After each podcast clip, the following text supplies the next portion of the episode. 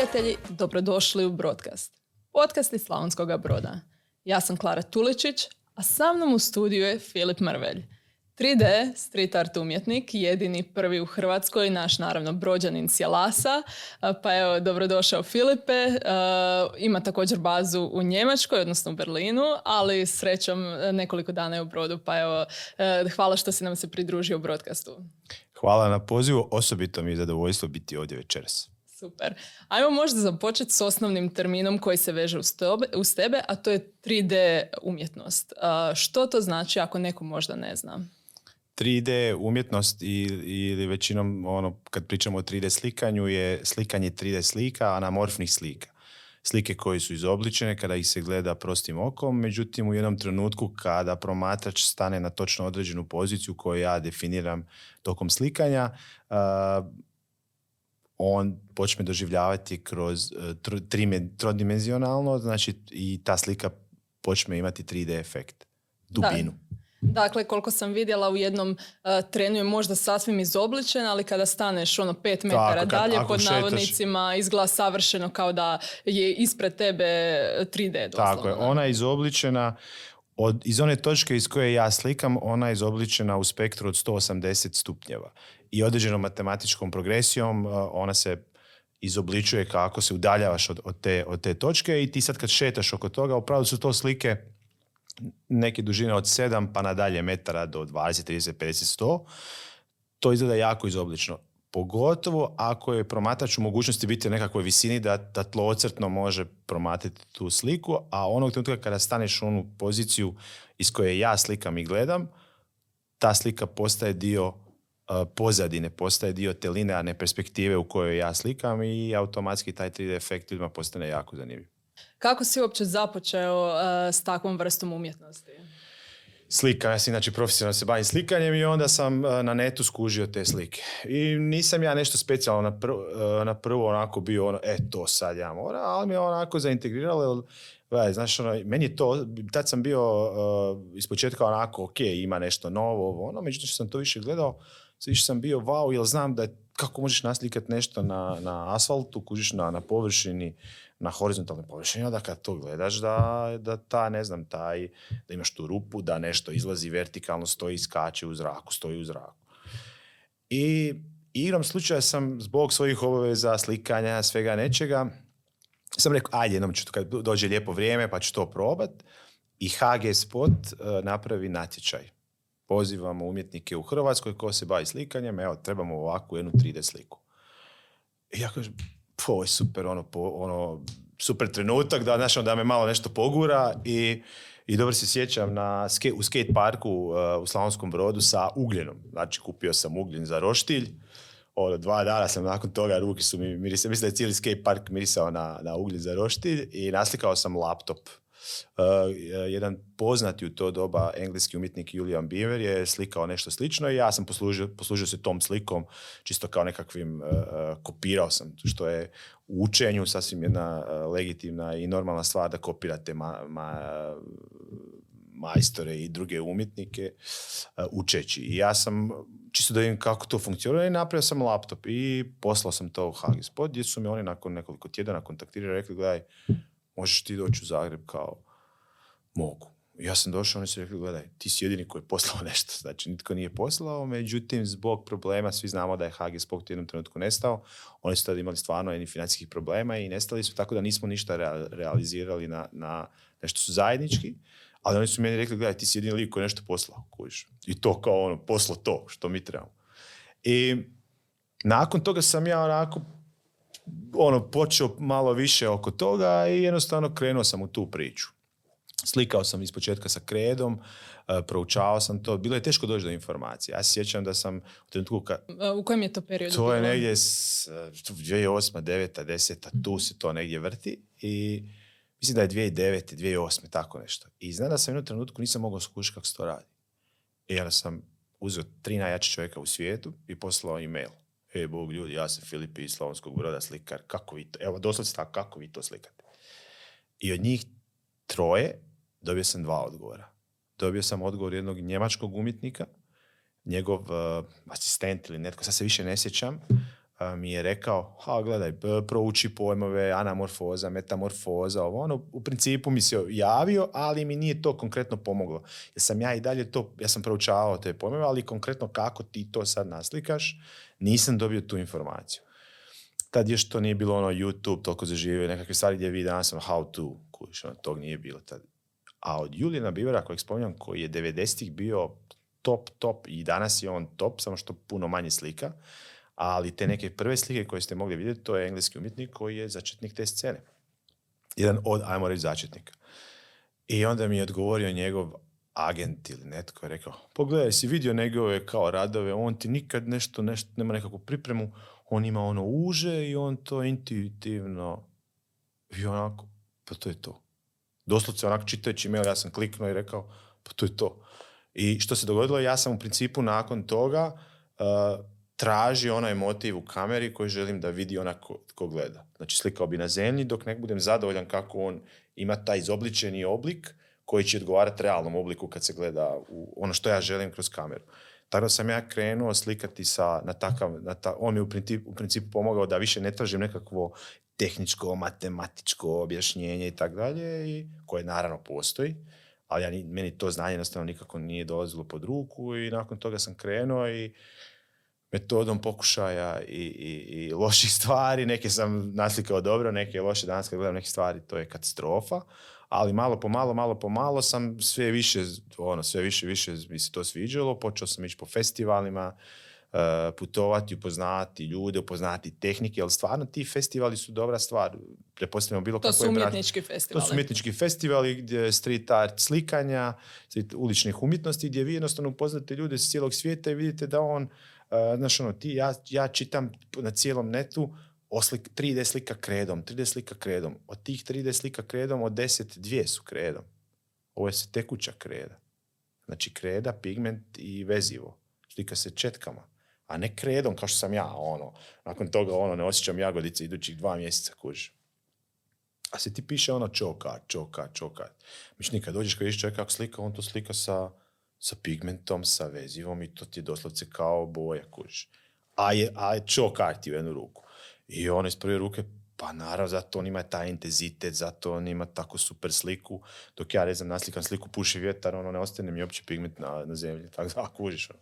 Tako da mi je to jako puno pomoglo. To putovanje, gledanje mogućnosti, što je drugi ljudi radi, upoznanje tehnika tih trikova, mi je jako puno pomoglo. A odakle ti uopće seže ta ljubav za slikarstvom? Seže od kad sam bio jako, jako mali i plakao puno. Moji roditelji kažu da kada bih plakao, dali bi mi nekakav papir i olovku, ja bi prestao plakati. Moji svi obiteljski albumi doma su išarani. Kompletno ono, slike, sve išarano. I ja sam ti... Oni su skužili, ako ja nešto crtam, ono, znaš, crtkaram, pišem, uništavam, drugim riječima, da, da ne plaćem. I, ja sam od uvijek se povlačio nekakav svijet crtanja. Meni je crtanje bilo ono, moj svijet, ja sam to obožavao. Naravno, kak sam ono, išao na osnovna škola, stripovi, svašta nešto, ali ja bi znao slikati poslije škole, crtati. Ja sam recimo znao sad da uh, profesorici Vilagor se ispričavam, ispričavam se ovom prilikom, ali ja sam znao cijele moje ekipe iz, iz razreda iz likovnog. Znači ja pokupim svih dečki iz moje nekakva ekipa, sigurno 5 do 10, uh, mi dođemo na likovni, ona zada temu, slikanje, ne znam, nekakve kuće, to bi bilo super. To sad tek Pogotovo sad to cijenim, taj, to slikanje, u, e, terensko slikanje smo išli slikati uh, slavonske ulice, slavonsku arhitekturu, te kuće, pogotovo Brodski Varoš, tamo u Inka, to, je, to ima jako lijepih, jako lijepih kuća i onda bi ja pokupio cijele ekipe, sve njihove mape i onda bi mi samo dali tempere. Jer to nisam mogao toliko tempera ono, trošiti i ja bi svima njima naslikao. I ne za lovu, ne za nešto, nego zato što sam to volio. Kuš, I onda ja njima svima naslikam za likovne slike. Super. Imao si svoju galeriju u Brodu? Imao sam galeriju. Kad sam počeo, ja sam počeo uh, uh, uh, slikati i prodavati po drugim galerijama. ja sam dosta se počeo... To govorimo zapravo ne o slikama koje nisu 3D, jel tako? Da, to govorimo o klašnom slikanju, klašnom slikarstvu.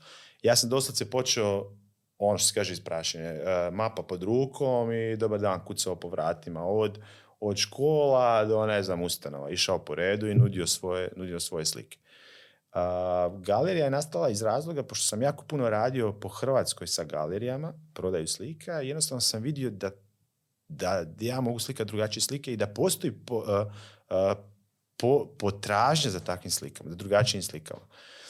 I ja ne mogu reći sve što sam ja slikao van nekakvih klasičnih slika, to je jako super meni išlo. Međutim, igrom slučaja, ja sam počeo putovati u vrijeme kad sam imao galeriju, počeo sam više putovati i ja sam slikao i murale, slikao sam natpise i tako dalje. I jednostavno, ali nisam imao galeriju na način da sam ja sad prodavao milion slika pa da mogu imati zaposleno nekoga, jer to sve što sam ja prodavao, to sam slikao ja. Faktički meni je galerija bila atelje da prodajem ono što ne mogu okačiti u nekoj galeriji, karikiram u Zagrebu. Jer mi oni kažu, gledaj, mi trebamo motive Zagreba, mi trebamo motive katedrale, mi trebamo jedan motiv ovog, ali ja kažem, gledaj, probaj to ovako, probaj to ovako, to će sigurno ići, ili pazi, to, to, to ti je 2006, 7, 8, isto tako negdje 2007, ja mislim, uh, nove generacije, uh, svi čuju za Ikeu i tako dalje. Znači, nema više onog glomaznog drvenog namještaja, ne znam, nema više konja na pojilu, goblena. Znači, ja kažem, dajte nešto, možemo raditi druge stvari. I onda se, jedan razlog zašto sam otvorio galeriju je bilo to. A ujedno sam slikao u galeriji tako i putovanjem i tako dalje. Jednostavno više nisam mogao biti fizički prisutan i u jednom trenutku ljudi od kojih sam iznajmljivao galeriju, oni su se odlučili da više neće iznajmljivati i ja sam našao prostor, novi prostor. I u tih mjesec dana sam morao otputovati i jednostavno mi se u tih mjesec dana puno više nekakvih poslova i jednostavno više nisam otvorio galeriju. I sad mi je, sad mi je u biti drago što nisam otvorio, ali morao bi je zatvoriti relativno brzo nakon, nakon toga. Što si govorio ovo e, da si imao drugačije slike od ovih pod navodnicima tradicionalnih, e, znači tu govoriš u kontekstu tradicije konji i tako dalje, a po čemu su tvoji e, bili druga, drugačije, slike? Pa gledaj, ti, uh, ako prodaješ slike u galeriji u Đakovu, onda većina ljudi će ti doći i tražiti nekakve motive Đakova, motive slavonske motive, nešto što je, kako kažem, regionalno, go, ide već u kategoriju, ajmo reći, suvenira. I takvi motivi će puno brže proći, sakralni motivi. Međutim, ja sam radio sam sebi plata, trokutasta plata.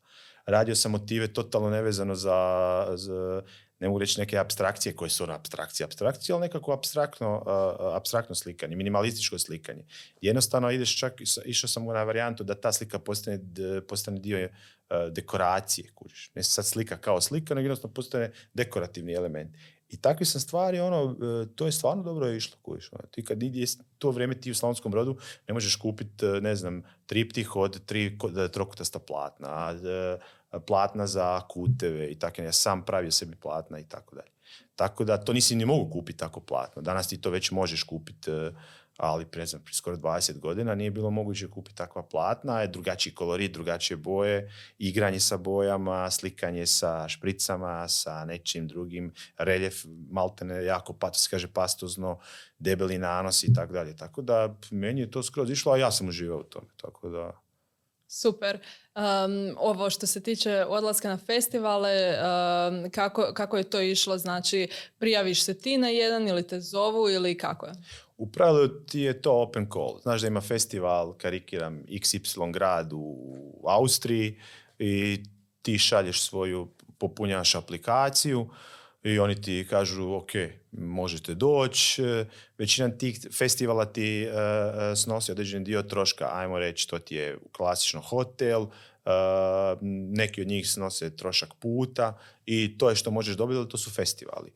I to je to. Neki imaju zadane teme gdje je, ne znam, tema sad mi ne pada na pamet, ali imaš zadane teme ili freestyle, neki imaju čak deset kategorija, pet kategorija, možeš biti 2D, 3D, copy, možeš imati veće slike, manje slike.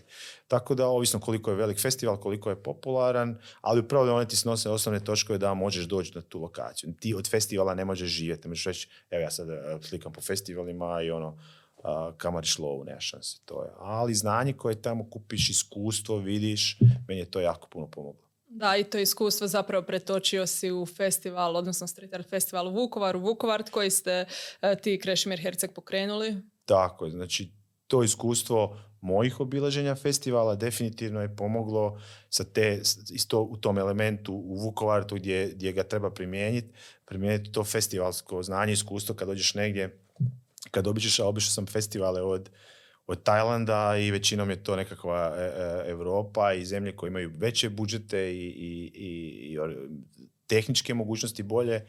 Znam, kad smo, recimo, kad smo prvi put, ja ne znam organizirati nekakav koncert, Jer nemam pojma o tome ništa, kužiš. Jedino znam da im treba struja, kužiš. Ali za slikanje, e, to, to dosta znam. I sjećam se kad smo prvu godinu Uh, pošto ja i Krešimir to radimo zajedno, ali se podijelimo, naravno, on odrađuje ono što on zna najbolje, ja odrađujem ono što ja znam najbolje. I znam da kad smo to završili, da su nam rekli, dečki, što je ovo, kao da razmišljate unaprijed, vi imate kao sve, vi ste kao putujuća trgovina, ono, nevjerojatno, ja, zato što ja slikam, ja znam šta tebi potencijalno može trebati na, na takvoj lokaciji, a naravno mi se stvarno potrudimo da ljudi koji dođu u Hrvatsku, uh, tu se već idemo ono i cijenjenje nekoga ko ti dođe kuć. Znaš, ko nas je, ko nas je i dalje to, a ti slikaš, a za sendvič naravno, dobit ćeš hranu, dobit ćeš boju i ti ćeš meni nešto naslikati. Znaš, vjerujem da je to i ekipa koja radi slične stvari. Znaš, ono, aj, sad ti otvoriš malo internet, pa mi malo instaliraš Windows šta sad to? dok piješ kavu, kužiš. Da, to ne znanje razumiju dubinu. Znanje stranih jezika i ko nas također onako minimalizira se jako. Jer ja imam ponude, e, pa dobit ćeš boje, dobit ćeš jesti, šta ti htio više.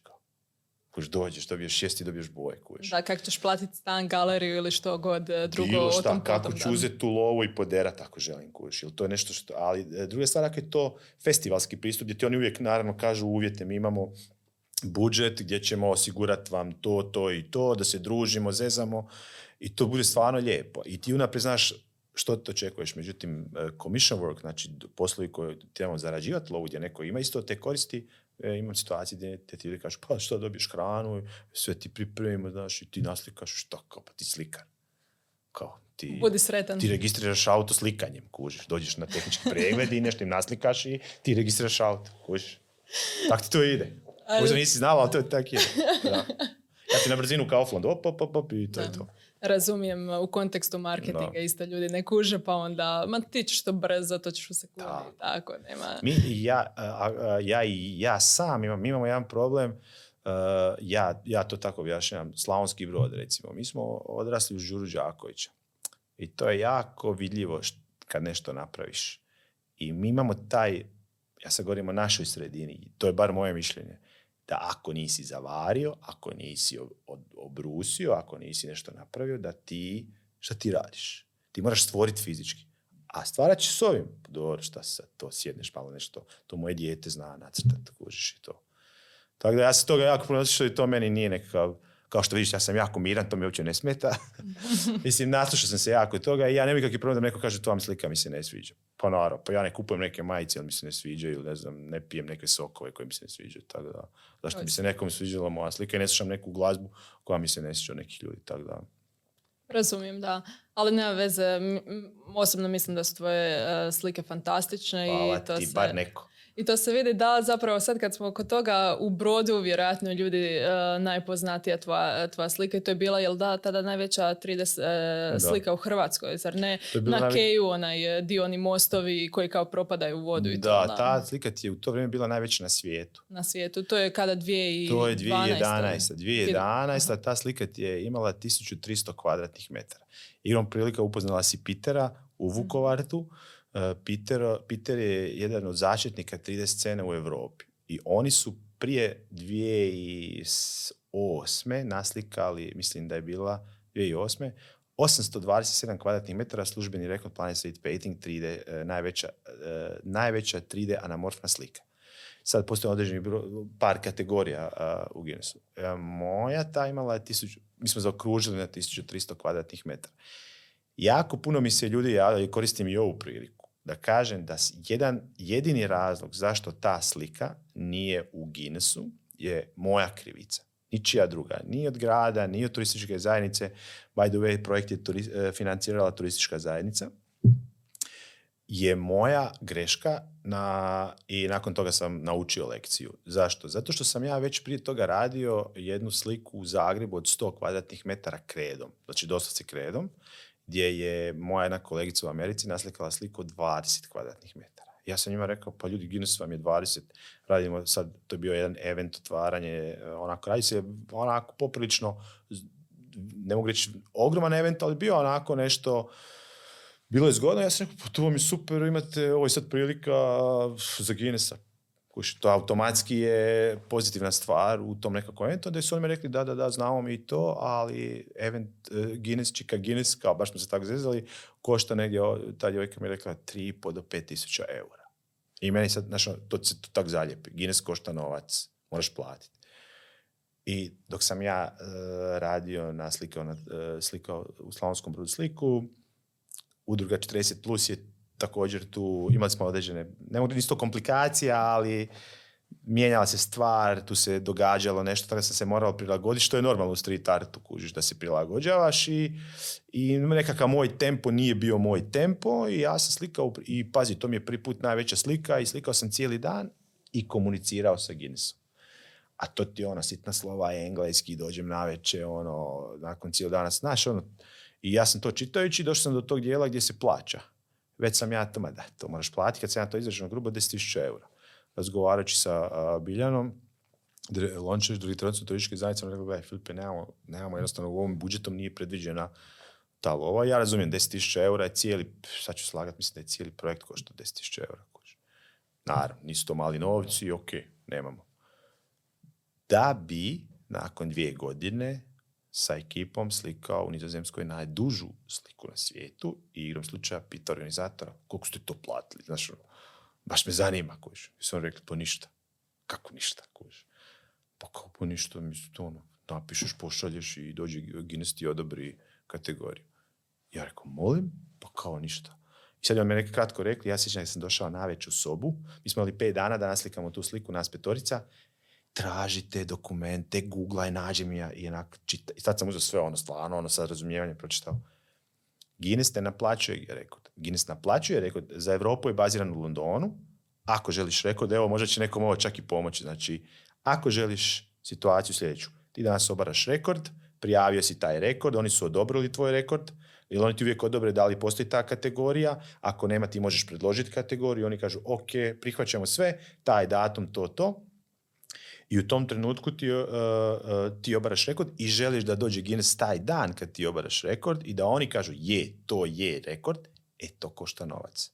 Dolazi, ne znam, dva čovjeka iz Londona, budu u hotelu, uh, karta avionska i tak dalje i tak dalje i ti imaš live potvrdu da je to Guinness. Ili sve to napraviš, imaš svjedoke, imaš audio, video, foto i to pošalješ i u roku par tjedana ti oni kažu, je rekord koštate ono, fast track košta 700 eura i to dobiješ za ne znam 7 dana. Ovo samo naplatiti papire, diplome i to je to. I onako, to bi mi definitivno promijenilo nekakvu, nekakav smjer moje, ajmo reći, karijere, definitivno u tom trenutku, jer tek nakon 2012. službeni rekord je bio 1140 metara. Uh, Joe and Max u Londonu su naslikali za Reebok što je opet manje nego tvoje. Opet manje nego ovih 1300. I onda još to bilo aktualno dvije godine, ja mislim. Nakon toga su neki kinezi naslikali milion kilometara. Tako da, to bi mi definitivno pomoglo u, u, u karijeri, ajmo reći, ako možemo tako nazvati karijera, u poslu. Da, vidim da je bilo stvarno razočarenje i sigurno se morao puno toga... A moram priznati, dok sam slikao, jako puno mi se ljudi javilo kad su rekli da neće biti u Guinnessu sa suportom uh, brođani. Ajmo skupljati novac, ajmo ovo, ajmo ono. Jako puno se ljudi javilo. To, mislim što znači, ako ni milion, ali ti osjetiš da određena količina ljudi je čula za to i da, i da, to, da, da neće biti dio zbog financijskih sredstava su ponudili. Znači, osjetiš tu simpatiju i želju, ajmo nešto, ajmo nešto. Kojiš. Tako da, mi je to onako bilo za tebe. Da, da, i to je onako bilo onako baš lijepo, da. Super, evo lijepo da smo se, to jest kad kažem smo se, da smo se mi brođani, odnosno ekipa da, iz okolice tako okupila. Super, možda će biti prilike u budućnosti za, za neke nove slike. Pa, nikad ne znaš. Da, ovako osim u Brodu, naravno, tvoje slike mogu se vidjeti možda najbliže čak u Vukovaru. Pa, znaš, znaš sad sam već toliko puno slikao da nekad moram, da, u, principu slike koje su, ajmo reći, ono, da nisu, da još postoje, u Vukovaru su već stavljene, znači Vukovar, Čađavica, Čađavica, to je kraj Viroviti sam radio prije godinu dvije, trajnim bojama i sad bi morao malo refreshat, ali da, najbliže u principu Vukovaru, imam dvije slike na, ono, na onom mostu pješačkom preko Vuke i Iako su one već ono, mogle bi se obnavljati, ali... Da, već one imaju pet, pet godine, ali tako je šest Da, ja sam jednom četiri trenutku bio, međutim, igrom slučaja Vuka se, obala Vuki se renovira i taj most je bio jedini most preko kojeg su radni strojevi i to sve mogli funkcionirati i prelaziti. Tako jednostavno ona je oštećena više nego što bi trebalo, jako je na idealnoj lokaciji za sliku, jer je taj most ima jedan ovako poluluk i ta voda pra, e, u principu bi se sljevala i nikada se ne bi zadržavala i, i to je pješački most, što je u principu idealno za nekakvu trajniju varijantu da se ona jednostavno ne pohaba. A igrom, evo, kažem slučaj, i dan danas mislim da se Vuka taj dio, e, taj dio obale obnavlja i to je bio jedini most gdje se moglo, ne znam, radnim strojima pristupati i tako dalje. Da li i ova jedna slika preko mosta zapravo pokrenula je cijeli Vukovar festival i... Da, to je, to, je, to je zasluga sreće i kreše. Znači, kreše, kad sam ja njegov, kad smo se čuli, ja sam šokre, po, mogu doći, treba nešto slikati u Vukovaru, aj molim te, ideš sa mnom, da mi radiš uh, support, kampanja, marketing, ovo, ono, budeš tamo sa mnom, pomažeš mi, ali prije svega se koncentriraš na, na, na marketinški dio. Jer mi radimo, puno surađujemo i uvijek isprobavamo nekakve stvari nove i on je bio slobodan i super. Mi smo otišli u Vukovar i ja sam imao pet dana. Znači pet dana za sliku, trebalo nekih sto kvadrata preko tog mosta, i došli smo prvi dan, ne da pada kiša. To je polovina sedmog mjeseca. Znači, ne da pada kiša, nego ono, potop.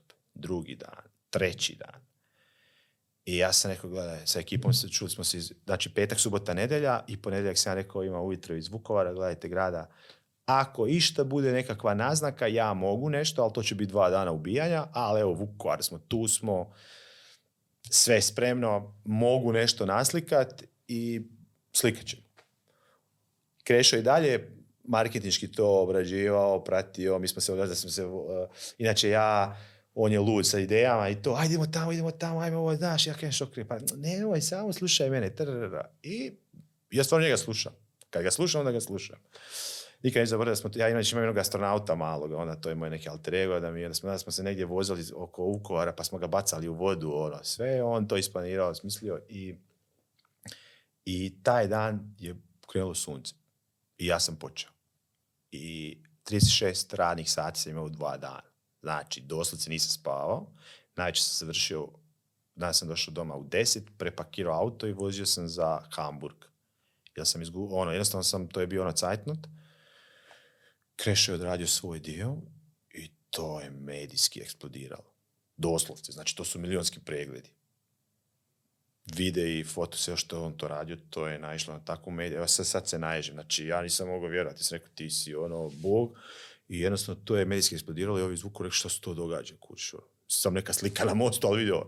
I to je bio, da se sjećam, nakon par dana poziv. Iako smo mi njima govorili da imamo ideje, da radimo nekakve festivale, gledaj, svi su, svi, znači, dok ti ljudi nešto ne, konkretno ne vide, znaš, ono, mi, mi pričamo ideja, pogodimo smo tamo tri dana s tim ljudima iz grada, da prepričamo sve neke naše ideje, potencijalne projekte i to. I to je eksplodiralo medijski i oni su rekli šta se ovo događa. Kuš? I onda su svali, alo ljudi, mi hoćemo ono što ste pričali. Ovo, ono, I onda smo mi rekli, da, ne može mi to tako brzo da bi to budžetirali, da bi to išlo kroz, ili to je već bio sedmi, osmi mjesec i onda naravno dolaziš sad do onoga, mi ne mogu, ja ne mogu, imamo obrt, e, krešena firma, mi ne možemo organizirati stvari, to je ipak ozbiljan posao, onda, sam, onda smo igrom slučaja, evo, Pitera iz Nizozemske koji ima firmu koju smo rekli njemu, gledaj, oni hoće u Vukovaru da krenemo sa tom nekakvom pričom i tako smo krenuli. Ali da, to, da, da nije bilo ta dva sunčana dana i da Krešo nije to medijski stvarno popratio i da on to stvarno nije e, E, omogući da to ode van u javnost, ja nisam siguran da bi mi e, imali Vukovart. Tako da, evo, nekad sreće i kreše. Bez malo sreće i kreše, neke stvari se ne mogu dogoditi. I dođe idealna situacija. Da. Da, nažalost, ove godine Vukovar se neće održati, ali svakako tvoje e, radove vidjela sam da si evo malo prije bio u Sloveniji, u Ljubljani si slikao za A1, radio si za BMW neke slike i tako dalje, pa s kojim brendovima si radio i zašto, zašto te oni zovu? Ili općenito umjetnike poput tebe? Pa ja mislim da oni prije svega traže nešto što im je za njihovu priču koju oni žele ispričati, prezentirati, traže nešto što je možda medijski, odnosno u tom trenutku atraktivno ili ne znam koju viziju žele. Recimo konkretno što može zadnje, biti viralno lako. Tako, evo recimo konkretno ovo zadnje, u konkretno zadnje ti za određene također e, evente ili nekakve medijske e, priče postoji određeni tehnički, e, kako kažem, limit što možeš i gdje možeš i kako možeš. Recimo konkretno ovo zadnje što sam radio u, u Sloveniji prošli tjedan, to je vezano za dan pčela, suradnja između A1 Slovenija i grada Ljubljane povodom svjetskog dana pčela. Jedan, sad sto postirao, mislim da je Slovenija začetnik svjetskog dana pčela. Ljubljana je jako poznata po urbanom pčelarstvu zbog kakvoće zraka koju imaju, imaju u Ljubljani i količine zelenih površina i oni, oni razvijaju taj ruf, kako oni to zovu, krovno pčelarstvo. Znači oni stavljaju košnice na, na vrhove zgrada u Ljubljani. I oni su htjeli 3D sliku, pozvali su mene, ja jesam prije toga još nešto radio u, po nekoliko gradova u Ljubljani i u vrijeme kad, uh, kad ima vrijeme socijalnih mreža, razvoja Instagrama, TikToka, svako ima pametni telefon, kamera, 3D jednostavno ne da pada popularnost, nego i dalje to ima uzlaznu putanju. Meni, nakon toliko godina, ja sam mislio da će doći nekakav vrhunac, pogotovo što sve više ljudi to radi. Međutim, to i dalje jednostavno lagano, lagano ide. E, uvijek postoji e, onako ta efekt iznenađenja kod ljudi kada tako nešto vide. Ja sam naslikao sliku na jednoj lokaciji, onda su oni taj zadnji dan iznijeli tu sliku na, na Peršernov trg i to je to, tak, ti, tak to krene. Ono, BMW isto bio nekakav sajam automobila, nije to sad BMW, BMW iz Bajana, nego jedna autokuća koja je ono, lokalna kao sad recimo da naša me zove i slikao sam, slikao sam za njih. Sad za koje brendove sve morao bi od banaka, od eh, brendova koji prodaju pića do evo recimo auto auto kuća do većinom, većinom me zovu recimo uh, gradovi turističke zajednice i to. Jer to su ovako za, za njih ovako atraktivne, atraktivne stvari? Da žele poslati svoju nekakvu poruku ili pokazati neke svoje zanimljivosti kroz neki, uh, to što kažeš, uh, uzlazna putanja zapravo. Um, mislim da je to još uvijek zato, bez obzira što kažeš da sve više ljudi slika, ali nije toliko učestalo da ćemo vidjeti nekakvu 3D sliku bilo gdje. Recimo sad Vukovart e, imao je festival pa imate preko 30 slika od ono naj, najboljih svjetskih 3D e, e, street art umjetnika i tako dalje, ali opet to je sada Vukovar pa evo sad je jedna tu brodu pa onda kažeš do Virovitice tvoje više nema između, između recimo, hoću reći, nije toliko saturirano. Pa ja recimo mislim da ti Sad recimo, evo ti sad dođeš u Sloveniju, ne možeš vidjeti tu sliku. Dođeš u Austriju, ne možeš vidjeti tu sliku. Ti sad dođeš u Njemačku, ne možeš vidjeti tu sliku, osim ako neko ne slika. Tako da, to nije nešto što ti e, možeš vidjeti e, jako puno, ali, ali kažem, e, internet i mogućnost šeranja tih i doživljaja, jer ti čim fotografiraš tu sliku, taj, taj missing link, znači slika, točka gledanja leća. I kad imaš net, kad, kad to negdje zaljepiš, automatski si je oživio i današnjim razvojem vizualnih, prije svega mreže su vizualne, kako gledaš od Instagrama i to, to jednostavno održava tu priču oko 3D, 3D slika i naravno ljudi rade sve luđe stvari, ljudi koriste različite tehnike, različite ideje, sve se to više razvija i normalno da ono ostaneš, ja isto nekad dan danas ostanem wow, kad vidim šta ljudi rade, mislim, to je ono, dođem nekada, ono stavim boje i odem, ne znam, nešto drugo raditi u životu, kužiš. Tako da, ono, kad vidim šta ljudi sve rade i, i ono, koji su to, kako su to super stvari, ja. E, pa i na festivalima si upoznao puno ljudi, radio si praktički u tim e, multikulturalnim, e, odnosno multikulturalnom okruženju, tako je da. Pa koje su ti recimo možda destinacije ostale kao ili možda najbolji festival, najbolja destinacija ono iz cijelog svijeta što si prošao? Pa da šta, sve ima svoje, ali recimo šta mi je ostalo u sjećanju? Kad sam prvi put došao u Nizozemsku i nakon sedam dana prvi put došao u Rumunjsku i dolazim u Nizozemsku grad koji je star kao ja. Znači ja sam 76. godište, dolazim u grad koji je 1976. u blizini Amsterdama napravljen grad. To je znači AutoCAD. Moj kolega iz Rusije koji je tad e, bio s on slikao isto na tom festivalu, arhitekt.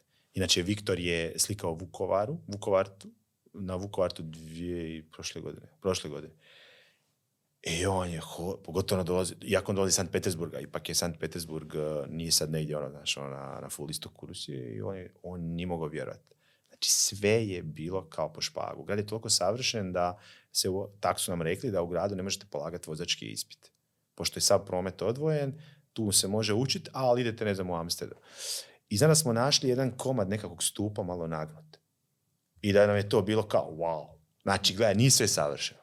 Da, jel to savršenstvo izaziva nekakvu nelagodu možda čak? Znaš, ono, to ti ono, mi smo se zezli oko toga, pazi, vidi, vidiš, kao, nije sve savršeno. Ali, nevjerojatno, znaš, kad ti kreneš iz početka, vjerovatno s nekakav plan i znaš sam da je nizozemska, znaš sama da je nizozemska onako kreativna država i ako govorimo o umjetnosti, jako otvorena i svi jako puno poznatih u povijesti slikara i zadužili su svjetsku scenu.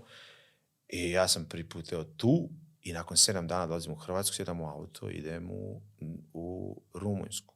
I idem u Rumunjsku, zapadni dio Rumunjske. Koji je ono, maltene Temišvar, zovu ga Mali Beč. I i igrom slučaja upoznam neke ljude koji želi da im ja slikam 200 km dalje na, na istok. I ja inače volim voziti auto, volim se voziti i vozim se Rumunjskom. I ja znam povijest Rumunjske, dovoljno sam star da znam povijest Rumunjske, možda mlađi ne znaju. Ta, ta, znaš, ono, to ti je, šta je, to je tisuću kusur kilometara. Temišvart je 307, kao rijeka odavdje. Nije to sad negdje u, druge, na drugoj strani globusa. 370 km, mislim da je do te, 370 km do Temišvara, a Amsterdam je 1300 km. Znači 1500 km nekakvih dva sata letom avionom ti imaš tako beskrajne krajnosti. I to mi je uvijek ostalo onako prvi put u Nizozemskoj, prvi put u Rumunjskoj. I to mi je onako ostalo uvijek u sjećanju.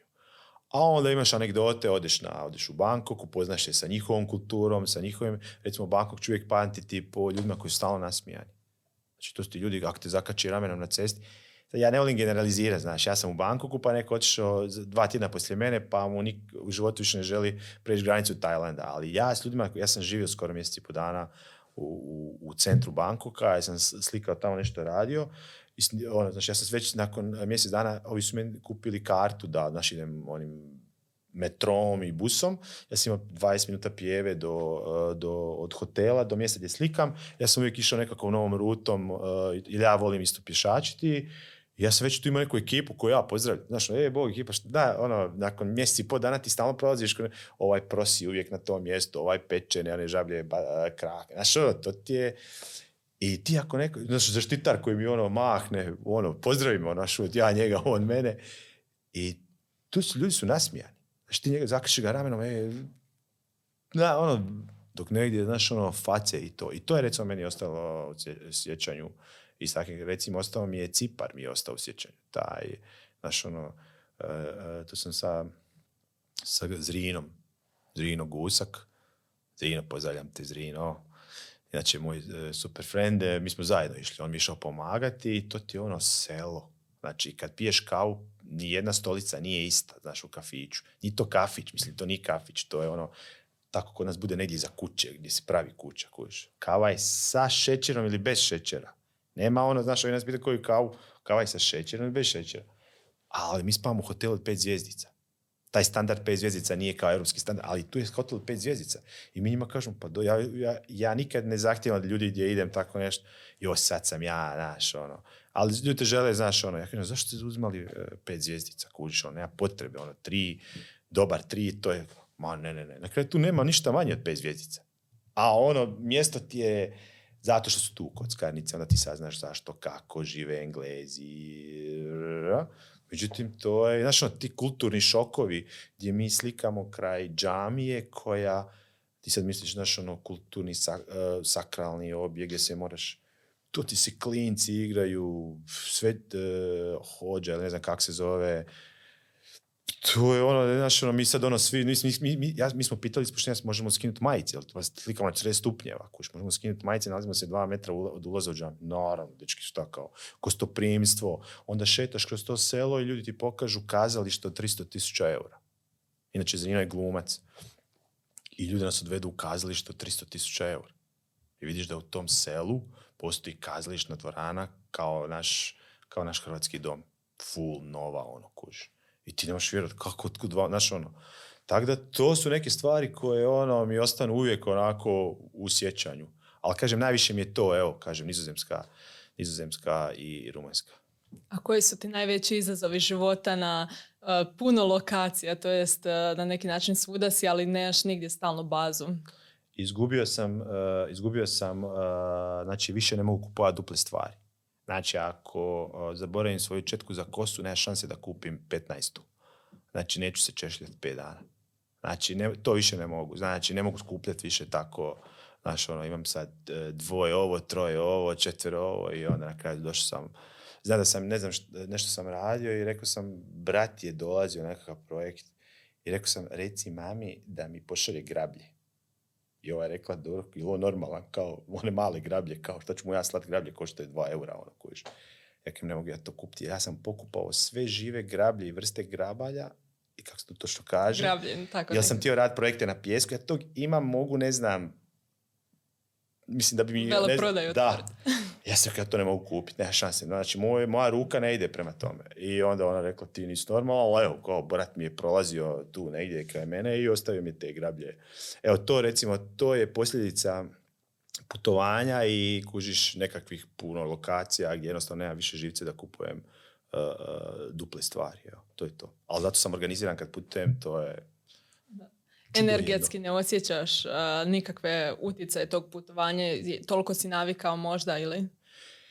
Mislim, pa, osobno mogu dati svoj primjer. Evo, kada ja češće moram putovati, točno osjećam više istrpljenost od putovanja nego neki entuzijazam ili energiju, tako da. Pa ne mogu ja reći, naravno, nakon, ja putujem zadnjih deset godina intenzivno. Znači, intenzivno sam putao sad u zadnje vrijeme manje, i pandemija je bila i obiteljski život i takvi su mi projekti gdje sam stacioniran dva, tri mjeseca na jednom mjestu.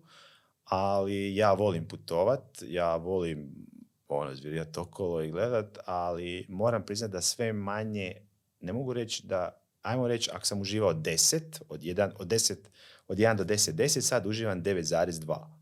Znači, jer jednostavno, uh, šta znam, vaj, nakon... Stvoren si za to. Da, znaš, ono, nakon određenog vremena, ali, znaš, kod mene ti je već ako je ispod 8, nije to to. Znači, ako ja uživam samo 8, onda ne, znaš, neću ja Nema svrhe. Da, kuš, ali hoćete reći, e, po, neke stvari e, može, ali meni dalje to putovanje mi je, znaš, ja onak se osjetim, kad imam nekakvu turneju, kad ja to isplaniram, sad sam prošle godine u, u 8 mjesecu 20 dana napravio 10.000 km s autom od Finske, e, znači Finska, Estonija, Latvija, Njemačka, pa u Njemačkoj, pa Korenica, pa se vratio u Austriju, nešto nešto u Gracu, znači i dalje je to onako jedan izvor adrenalina, definitivno. Važno da uživaš u tome. Još kad mi stane Megan negdje, e, onda... Šalim se, nestaje Megan, nestaje. nestaje. Tako da i dalje uživam u tom, znaš, malo u tom nekakvom organizacijskom, onda je sve, znaš, ono, nadolazim na vrijeme, stignem to, odradim to, znaš. Znači bio bi odličan i turistički agent. Prv, fenomenalno. Odlično. Sa vaše lijeve strane. S vaše lijeve strane je polje, s vaše desne strane polje, tako da. E, super, kad smo već kod putovanja, spominjali smo i Krešu Hercega, koji je bio zapravo deveti gost broadcasta. Išli ste zajedno biciklima u Francusku, 1500 km, 1000 ste biciklirali, rekao je da si ti bio u potpunosti nespreman, pa kako ti je to bilo iskustvo? Najnespremniji. E, to, je, to mi je otvorilo, to, to, je, to je jedna skroz druga dimenzija putovanja bicikla. Doslovce, ljudi ne vjeruju to, ali to je živa istina. Znači, mi smo sjedili u Mojsteru tada i tako smo nešto pričali vezano za eh, dane Ivana Bilić Mažurović. Pogotovo što je Krešimir radio na, na projektima koji su bili usko eh, vezani za Ivanomaniju i tako dalje. I tako smo nešto pričali. Ja sam imao jedan projekt od tri godine gdje sam imao određeni raspored. Tada sam točno znao gdje sam, kad sam, u sedmom mjesecu od 15.7. do, ne znam, 21.7. Mi smo išli u, u e, prvi put 2016. 19.5. Evo, skoro je sad obljetnica. I nešto je on to... Mislim da je, da, mislim da je on čak rekao, e, pa mi bi mogli biciklom ovo. Ja sam rekao, gledaj, ideja je fenomenalna. Ako se probudim ujutro i dalje mi ta ideja tu bude fenomenalna, idemo. I ja se probudio, to sam šok, to je fenomenalna ideja. I nakon kome god mi kažemo, vozimo se biciklom u Francusku za, ne znam, za, to je bila zima, da se sjećam, za u pet mjeseci, da, ti nemate ni bicikli. Ja sam imao bicikl, ali ja ne vozim, nisam uopće vozio bicikl, ja sam radio, pazi, zima je i kao da idete. I stvarno mi smo ono, mi smo planirali to, mi smo sve riješili kad je došlo na e, putovanje i dalje ljudi su vjerovali da mi stvarno idemo. Mislim, imamo jako puno ideja i svega i ne, ja, mnogo puno se ideja ostane na priči, pet dana i to je to. Međutim, mi smo ovdje zagrizli i kad je došao dan realizacije, malo te ljudi su rekli, "Št- kako francuski? Stvarno je to francuski? Idemo. Znači, dogodilo se tako da sam ja došao u Slavonski brod, Krešimir je preuzeo bicikle, složio bicikle, ja sam došao, sjeo na bicikli, mi smo krenuli u... Hajde, mi smo prvi dan napravili 170, 150, 160, 170 km. Plus bisage, plus kile, plus ovo. Međutim, ja i ovako vozim na mozak, tako da kuš, to je išlo bez, bez problema. Da, to je stvarno izazovno. Znam da ja već 70 km mogu prebiciklirati u jednom danu, ali više od 70 već mentalno isto je Mi teško, smo, ti- i znaš, ono, meni je to, e, i takvi smo karakteri i, i ono, kliknuli smo, znaš, ono, sve se to poveže i, i naučili smo mi kako se treba voziti, kako se treba odmarati i tak dalje i tak dalje i, i radili smo dva putovanja, ali a, mogu ti reći, treći dan bilo je, veći ti je problem a, kad, naravno, sjedne kosti, da ne kažem šta, a nikad neću zaboraviti, prije što ćemo mi ići na put, ja sam uh, pitao su ljudi, pa šta, kako se oblačiš, šta radiš, kako? Ne znam, nekog smo mi pitali, sad sam zaboravio koga, i on je rekao, pa dječji puder. Kao, možete kao vazelin, ali pošto se uh, biciklističke uh, gaće, hlačice, oblače na golo tijelo. Kako, ali kao, kao dečki, ako niste navikli na to, pazi, mi smo totalno nespremni. Znači, ja dolazim s autom i sjedam, idem tisuću i pol kilometara, da ideš s autom, malo bi se pripremio. kužiš. I mi smo došli i ovaj, ne znam ko je rekao, pa kao dječji puder. Kao onda. A ako vazelin, budite spremni da ako niste, na, ako niste kao ono, navikli, da može biti ne, neugodno, znaš. Ja se dobro sjećam da sam ja kupio, u, u, ja sam došao iz Njemačke, kupio sam ovako dva mala dječja pakovanja. Puder rekao, šokre, ovo je tvoj, ovo je moj. Znači, spašeni smo. I ja sam stavio taj puder i on je rekao, moj, ja to neću, kao nema šanse, ne treba to meni. Ja sam rekao, "Da, se, ne znam, neko je nama rekao, bicikli, kao pa puderi. To je bila katastrofalna greška. Znači, to ne stavljaš kad se voziš biciklom da tako dugo. Znači, sve stavljaš, samo to ne stavljaš. Znači, to ti sušuje kožu, trenje. I nakon 200-300 km, ajme majko. Ja se sjećam da je sjedenje ok, ali ustat sa sica, to je procedura koja je trajno 3 km. To je gore nego sjedanje. Tada smo preživjeli to i nakon šestog dana već ti organizam kaže ove budale neće stat, znači ili ćemo se, ono, kao noge priviknite se, ono, ili će vas ovi... I mi smo tako razvili snagu, mi smo dobro jeli, nismo mi išli hazarderski da nemamo šta jeze na dvije paštete, pa ćemo se dovući dovuć do... Ja sam tad letio za, za, za Estoniju. Znači, kad smo završili projekt, ja sam letio i dobro sjećam, vozio sam nekakvu cijev, nekakve šablone, nekakve četke i dan. I kad krenu, ovi su rekli, e, neće nam to trebati. Ja sam rekao, ne, ne, ne, ne. ne. Ja, ne, ja sam to odvezao, pardon, ja sam to odvezao cijeli put. Čak imaju slike, ono, da to sve to stoji na biciklu, pa ja vozim alat, idem letim za Estoniju slikat ovo ono. I da su mi ovi javili, prije što ću poletiti dan za njih, kao ne treba na to. E, treba. Ja sam to vozio na biciklu, to ide u Estoniju, Znači nema u šanse. Francusku si vozio to na biciklu, a onda iz Francuske da, za još, Estoniju. znači plus sve ostalo. I ja sam rekao, ne, ne, ne, ne, ne, ne, ne. To, le- to ide sa mnom, makar ja to neću baciti u Francusku, ja ću to baciti u Estoniji. Znači, i, ali mi smo stvarno, nevjerovatna je mogućnost koliko se organizam adaptira. I ja se sjećam kad smo mi došli u Toulon, da smo mi skinuli sve sa bicikala i morali smo otići na jedno brdo. To je, mi smo imali takvu snagu, ono, prvi put bicikli bez ičega. Bicikli imaju na sebi oko 40-50 kila, plus sebe što još furaš. I mi smo ono, s tim biciklima, ono, ne osjetiš bicikl. Jednostavno smo se stvarno, organizam se adaptirao, regenerirali smo se i počeli smo dobivati uh, snagu. Jednostavno, nakon 10 dana. Jesi kasnije osjeti, osjeti onda tu energiju? Jesam, mi smo onda, sad, sad smo već imali znanje. Sad smo već imali znanje kad smo išli drugi put. U, ima, osjetio sam recimo energiju, došao sam nakon par dana, dosjećam slikao sam u Berlinu. I došao sam u Berlin i ja sam taj grad iščešljao biciklom. Pa, pa, pa, pa. Pogotovo Berlin je ravan ono kao, kao pista i ti vidiš da ja, jednostavno ja se ne umaram. Ja mogu šprintat kilometar. Jednostavno to osjetiš da si fizički spreman. Nakon tako velikog puta i to. A drugi put kad smo išli na put, e, tu je već, e, tu je već znanje proradilo, mo- ra, kako kažem, e, raspoređivanje snage, drugačiji put. Mi dobivamo jako dobre nove bicikle. Giant nam je sponzor i mi dobivamo nove bicikle. I to, e, bez takve opreme, to se u tako kratkom roku sa tim što mi radimo, znači nije samo vožnja, nego stani, izvadi, snimi, dođemo najveće, odradimo intervju, jer jednostavno e, jako puno ovisimo da faktički moramo biti tu u to vrijeme. Bez tako dobre opreme, tako dobre bicikala, to ne bi bilo, to ne bi bilo moguće. Ali tu smo već koristili znanje i imali smo jednu situaciju sam ja rekao, kreši, ja ne mogu više. Znači, ja mogu, ali sutra ne znam kako ću moći voziti. Znači morali smo, i to isto naučiš, nikad ne bukiraš hotel koji radi do određenog vremena. Nama treba 24 sata pristup u hotel. Jel? Nešto ćeš snimiti, ćeš sat vremena, ni to auto malo više po gasu, pa ćeš doći. Ne, ne. I to je bilo jedno brdo, monte, fijaskone, nešto. I ja, ja sam mi rekao, ja mogu, ali ja znam šta će biti sutra dan, ja ne mogu stati na noge a mi moramo doći u Ri, moramo ići dalje, mi imamo još, ne znam, mi smo na 40%, 35% puta, ni to sad zadnji dan, pa aj mogu 5 dana ležati u kretu. I to smo jedva do, do 10 sati, zvali smo oni stalno, je, aj dajte nam još pola sata, pola sata. I mi kad smo došli gore, znaš ono, kad smo ujutro pogledali gdje smo došli, to je bilo Monteverest. Znači, ono, ne, ne vjerovat, ali to ti je konstantno bio vožnja, vožnja Znači, ono, vozim do ono granice, ali ako sad nastavim 500 metara, znam da, su mi noge neupotrebljive. I to je draž toga svega. Znači, nekakve gura... Ja inače živim zadnjih deset godina van komfortne zone, tako da rijetko sam u komfortnoj zoni i navikao sam na takve. I ja volim probijati neke svoje osobne granice.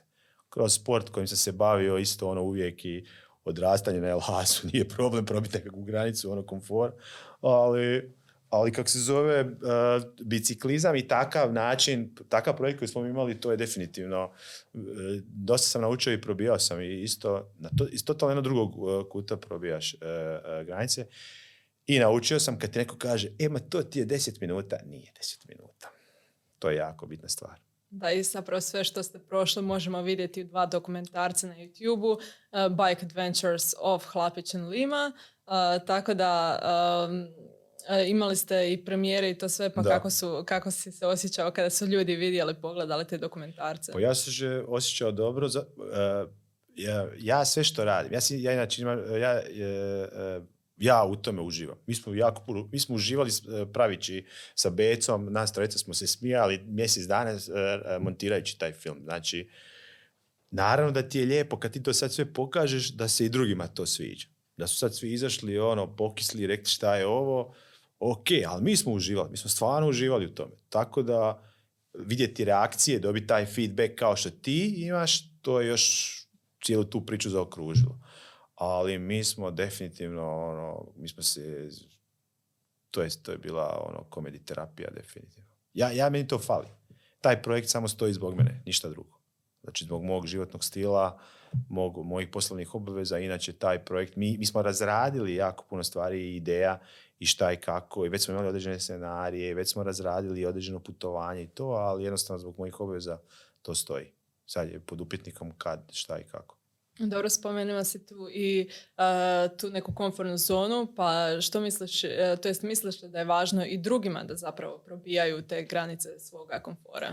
Pa ja mislim to koga god pitaš da će svi reći da je to bitno u životu pro, probijati te, izlaziti iz te nekakve komfortne zone. To je jednostavno ono kao kad promijeniš neku ishranu ili promijeniš nekakvu, šta znam, voliš Mustang pa sad jedno nosiš, šta znam, Lee Cooper, malo nešto promijeniš. Tako i to promijeniš malo i okruženje i sebe, malo resetiraš. Mislim da je to osvježavanje tog nekakvog unutarnjeg mindseta i, i uljavanja u nešto, da je to poželjno. Koliko je netko sprema na tako nešto, to je sad možda pametni ljudi od, mene mogu reći, ali ja mislim da je to poželjno s vremena vrijeme se malo i otići van svoje komfortne zone. To je definitivno. Ok, evo, približavamo se kraju epizode, Već, pa jel... A tako mi je brzo prošlo. Dana 54 minute smo, zanima me jel bi možda još nešto dodao. Naravno možemo te naći na Instagramu, na Facebooku kao 3D Filip, jel tako, na tako YouTubeu. Ono što mi je full zanimljivo je što se radi 3D slike na tortama, jel tako? Tako slikam torte i koje su jesti, čak sam pravio te torte. Da, odlično, morat ćemo to jednom probati. G, kako se zove onaj... onaj g... Rimac. Ne, ne, ne, da, ali već sam, ta sam znao, uh, kupovao sam Ganaš. Gadaš. Aha. Jedan sam pravio, jedan sam kupio. Wow, genijalno, volim ga naš, super. Uh, ajde nam za kraj još daj neki savjet ili podijeli neko svoje iskustvo koje trebamo čuti. Fu, iskustvo, savjet. Ha, gledaj, ja, ja jedino što znam da savjeti, e, e, kako kažem, neka iskustva i savjeti čovjek nauči i dobije kad se najmanje nada. Recimo, evo što sam rekao savjet da kad se voziš biciklom, kad ti neko kaže da je nešto 10 minuta, nije nikad 10 minuta, nego je pola sata. To je evo, jedan savjet. A drugi sam savjet dobio kad sam kao klinac e, prodavao romane i, e, na pijaci ispred poljoopskrbe.